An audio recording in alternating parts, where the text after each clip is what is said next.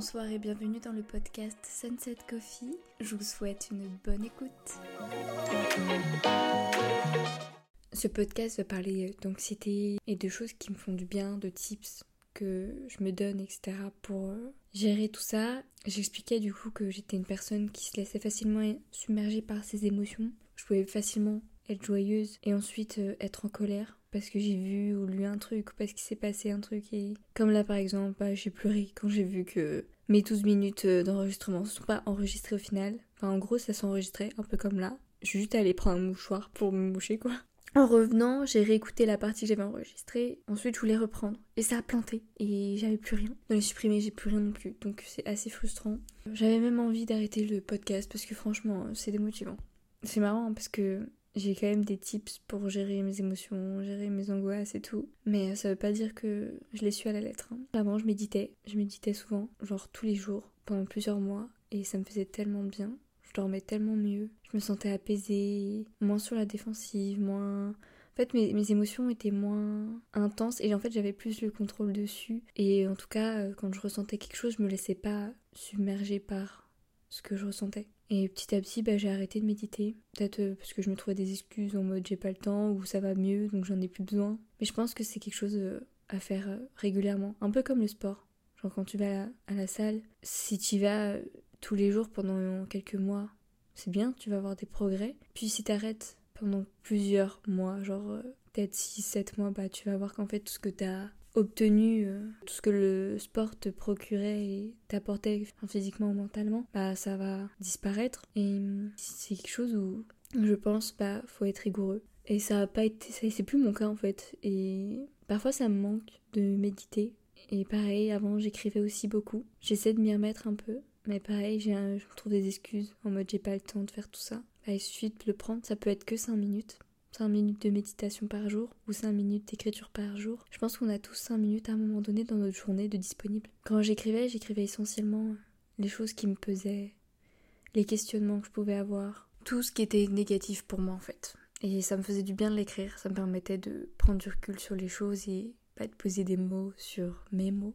Et je trouve que écrire, ça nous permet de prendre de la distance sur euh, ce qu'on ressent. Et un peu comme si on parlait à un pote au final. Et ou qu'un pote plutôt nous racontait son problème. Bah nous on prend du recul sur la situation on peut prendre des distances on trouve des solutions en général. Mais quand ça nous arrive la même chose nous arrive on a du mal à trouver des solutions et on a tendance bah, à, avoir à demander à nos potes de l'aide un peu. Et je trouve qu'écrire bah justement c'est là que ça nous permet de répondre à nos propres questions j'ai tendance à écrire les choses qui me pèsent, mais je pense que c'est important aussi d'écrire des choses positives pour justement ne pas oublier que bah, après les moments de down, bah, on peut se relever, qu'après on peut retrouver euh, des moments de joie, de bonheur. Et c'est pas parce que on est euh, dans un bad mood pendant longtemps bah, que on n'arrivera pas à, à remonter la pente.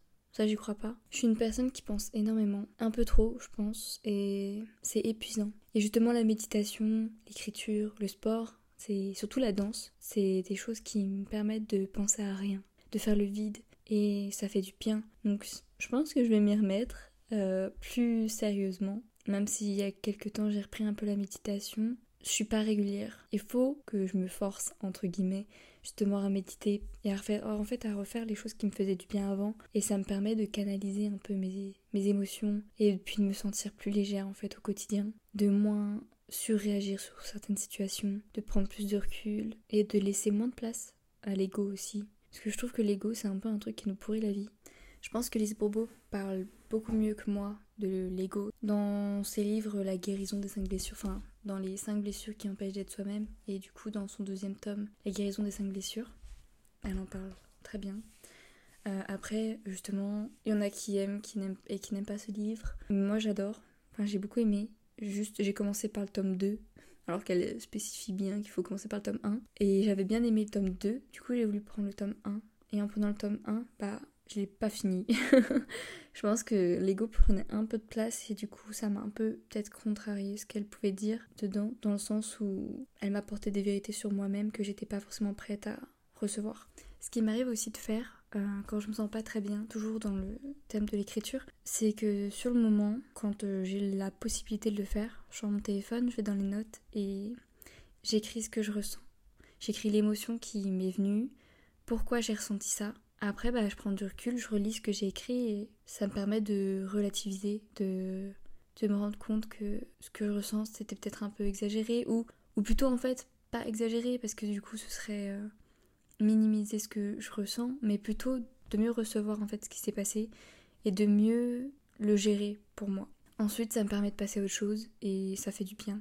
Genre, c'est un peu. En fait, je trouve que poser des mots sur ces mots, j'aime bien un peu cette expression, c'est libérateur. Ça permet de. Ben, en fait, comme si on, on prenait, genre, l'émotion qu'on ressent et qu'on la mettait à la poubelle, on s'en débarrasse, ça fait du bien. Dans l'autre enregistrement qui ne s'est pas enregistré au final, j'expliquais que je suis quelqu'un qui fuit un peu les conflits. Et en tout cas, surtout avant, j'aimais pas j'aimais pas m'occuper de mes conflits des conflits qui me concernaient. Je sais qu'au lycée quand par exemple j'avais un copain et qu'on se prenait la tête je sais c'est pas très bien. J'avais tendance à donner mon téléphone à ma meilleure amie et elle répondait pour moi. Parce que elle elle avait du répondant parce que les conséquences c'était pas sur elle donc en soi c'était pas gênant moi avant d'envoyer, je regardais quand même ce qu'elle écrivait, mais j'étais quelqu'un de qui n'osait pas, j'avais peur. J'avais peur euh, enfin j'avais tendance à vouloir plaire et du coup, je voulais être parfaite. On peut pas être parfait. Enfin, de toute façon, qu'est-ce qu'est-ce que c'est d'être parfait? Et en fait, le plus important c'est de s'aimer soi-même et d'être aimé pour ce qu'on est vraiment. Et vaut mieux être soi-même du coup avec les autres. Enfin bref, ça c'est un autre sujet. J'avais du coup tendance à... Tendance, non c'est même pas ça, c'est je donnais clairement mon téléphone à ma pote qui répondait à ma place pour répondre aux, embrouilles que je pouvais avoir avec mes copains. Et euh, justement, en fait, j'avais tendance à me m'écraser euh, auprès de mes partenaires. Et elle me permettait en fait de montrer que j'étais pas une personne qui se laissait faire. Alors qu'en soit si, parce que c'est pas moi qui répondais, mais c'était elle. Donc si j'ai des ex qui écoutent mes podcasts, euh, peut-être qu'à un moment donné vous parliez pas à moi. Désolée. Et le problème de ça, c'est qu'on en devient dépendant, je pense. En tout cas, moi je l'étais. J'ai été dépendante de ça parce que je me sentais en fait. J'avais, j'avais l'impression d'avoir besoin d'elle. Peut-être que c'était vrai sur le moment parce que c'est la seule personne en qui j'ai 100% confiance. Je sais qu'elle me jugera pas quand je lui raconte, quelque chose euh, de grave ou de pas grave, peu importe, mais c'est une personne en qui je sais que je peux tout dire. Euh, elle sera toujours rationnelle. C'est pas du tout le genre de personne qui va répondre pour te faire plaisir, mais elle va toujours te dire ce qu'elle pense et de façon la plus juste possible. Elle essaie le plus possible prendre du recul et d'être objective. Et j'avais tendance un peu euh, à m'accrocher à elle et à compter sur elle, peut-être un peu trop au final, je sais pas.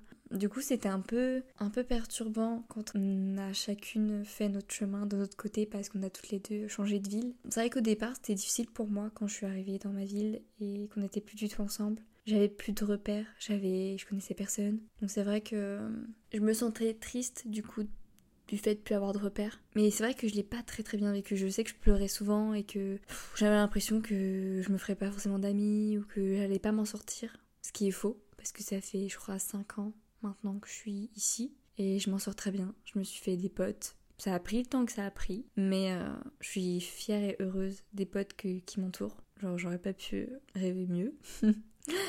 et je sais qu'ils écoutent mon podcast, donc c'est le moment de les saucer.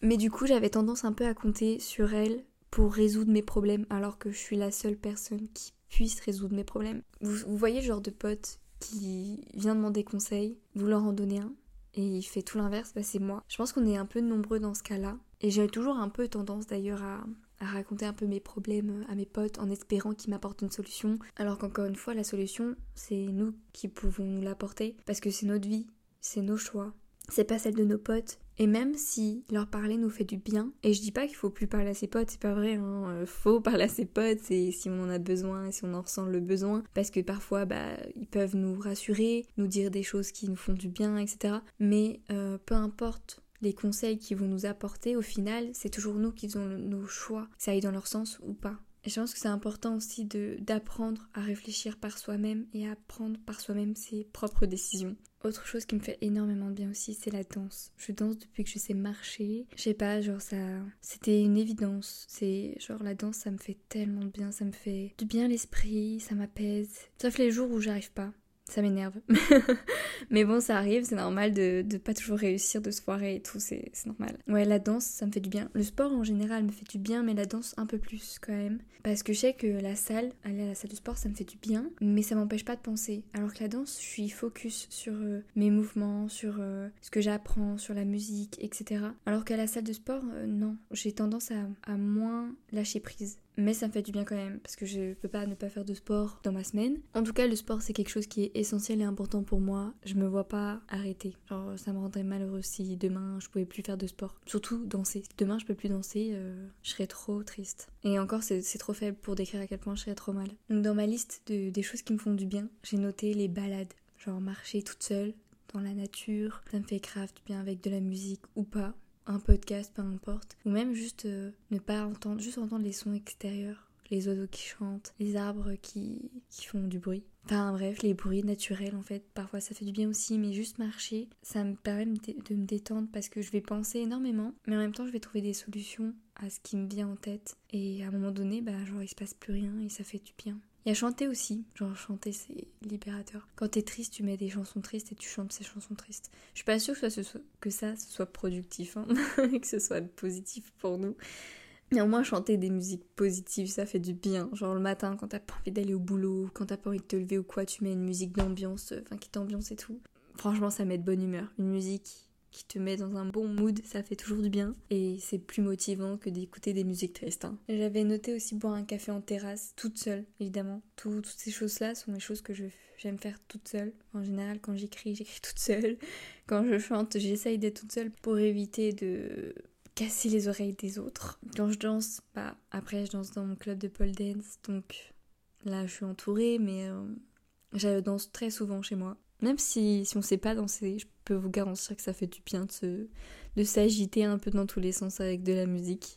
Les couchers de soleil. Si vous avez suivi un peu euh, mes podcasts et que vous avez écouté le premier, j'explique que mon lieu sûr, c'est euh, genre la mer euh, avec un coucher de soleil et juste entendre les vagues. C'est ça fait trop du bien. Genre c'est ma safe place. Vraiment. Ensuite, j'ai noté être avec mes amis. On peut pas nier quand on a des bonnes personnes autour de nous, des amis qui sont vrais, ça fait du bien. Ça fait du bien de les voir. Genre là, ça fait une semaine qu'on s'est pas vu avec mes potes de la pole et on se manque. J'ai l'impression que ça fait une éternité que je les ai pas vus. J'ai trop hâte de les revoir. Je sais pas, genre ça fait du bien. En vrai, on va tous être d'accord, mais quand on a enfin, nos amis, c'est c'est tellement important. Même si on fait rien de spécial, qu'on parle pas forcément, juste être là dans la même pièce, ça fait du bien. Bon, évidemment, après, il y a le sport, le stretching, la méditation, l'écriture, et puis, bah, j'allais redire le sport, mais je l'ai déjà dit. Mais euh, j'aime bien, enfin, le stretching, mais en douceur quand je suis toute seule et que je le fais à mon rythme. Parce qu'honnêtement, euh, les exercices d'étirement pour, euh, enfin d'assouplissement, c'est un enfer. Je sais qu'au début, je, pouvais chialer parce que ça faisait trop mal, parce que j'y arrivais pas, parce que je me sentais nulle et tout. Je me souviens, pendant le confinement, avec le club de pole dance, on faisait des zooms et bah, j'avais pas de part de pole dance, donc forcément je faisais les autres cours qui étaient proposés, dont le, le stretching, enfin c'était le Bodyflex le nom. Donc c'était des cours d'assouplissement et je pouvais, mais je me mettais à chialer. Heureusement qu'on était en distanciel et que personne ne pouvait voir, mais c'était une torture pour moi. Maintenant, je suis un peu plus souple donc c'est plus facile et je relativise un peu plus. Et comme, euh, bon, je vais plus au cours de Bodyflex, hein, je vous avoue. Mais euh, quand on fait les étirements, je souffre moins et je vois que je progresse. C'est rassurant et ça fait du bien, voilà, quand on voit qu'on progresse, peu importe dans quelle discipline. Et c'est remotivant. Justement, quand je vois qu'il y a certaines figures qui demandent un minimum de souplesse, bah j'ai envie d'être encore plus souple pour réussir à faire ces figures ou qu'en tout cas que les figures soient plus jolies.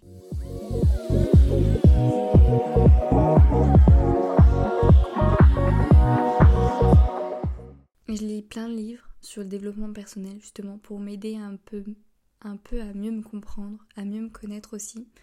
Là par exemple en ce moment je lis euh, Ces trahisons qui nous libèrent de Nicole Prieur.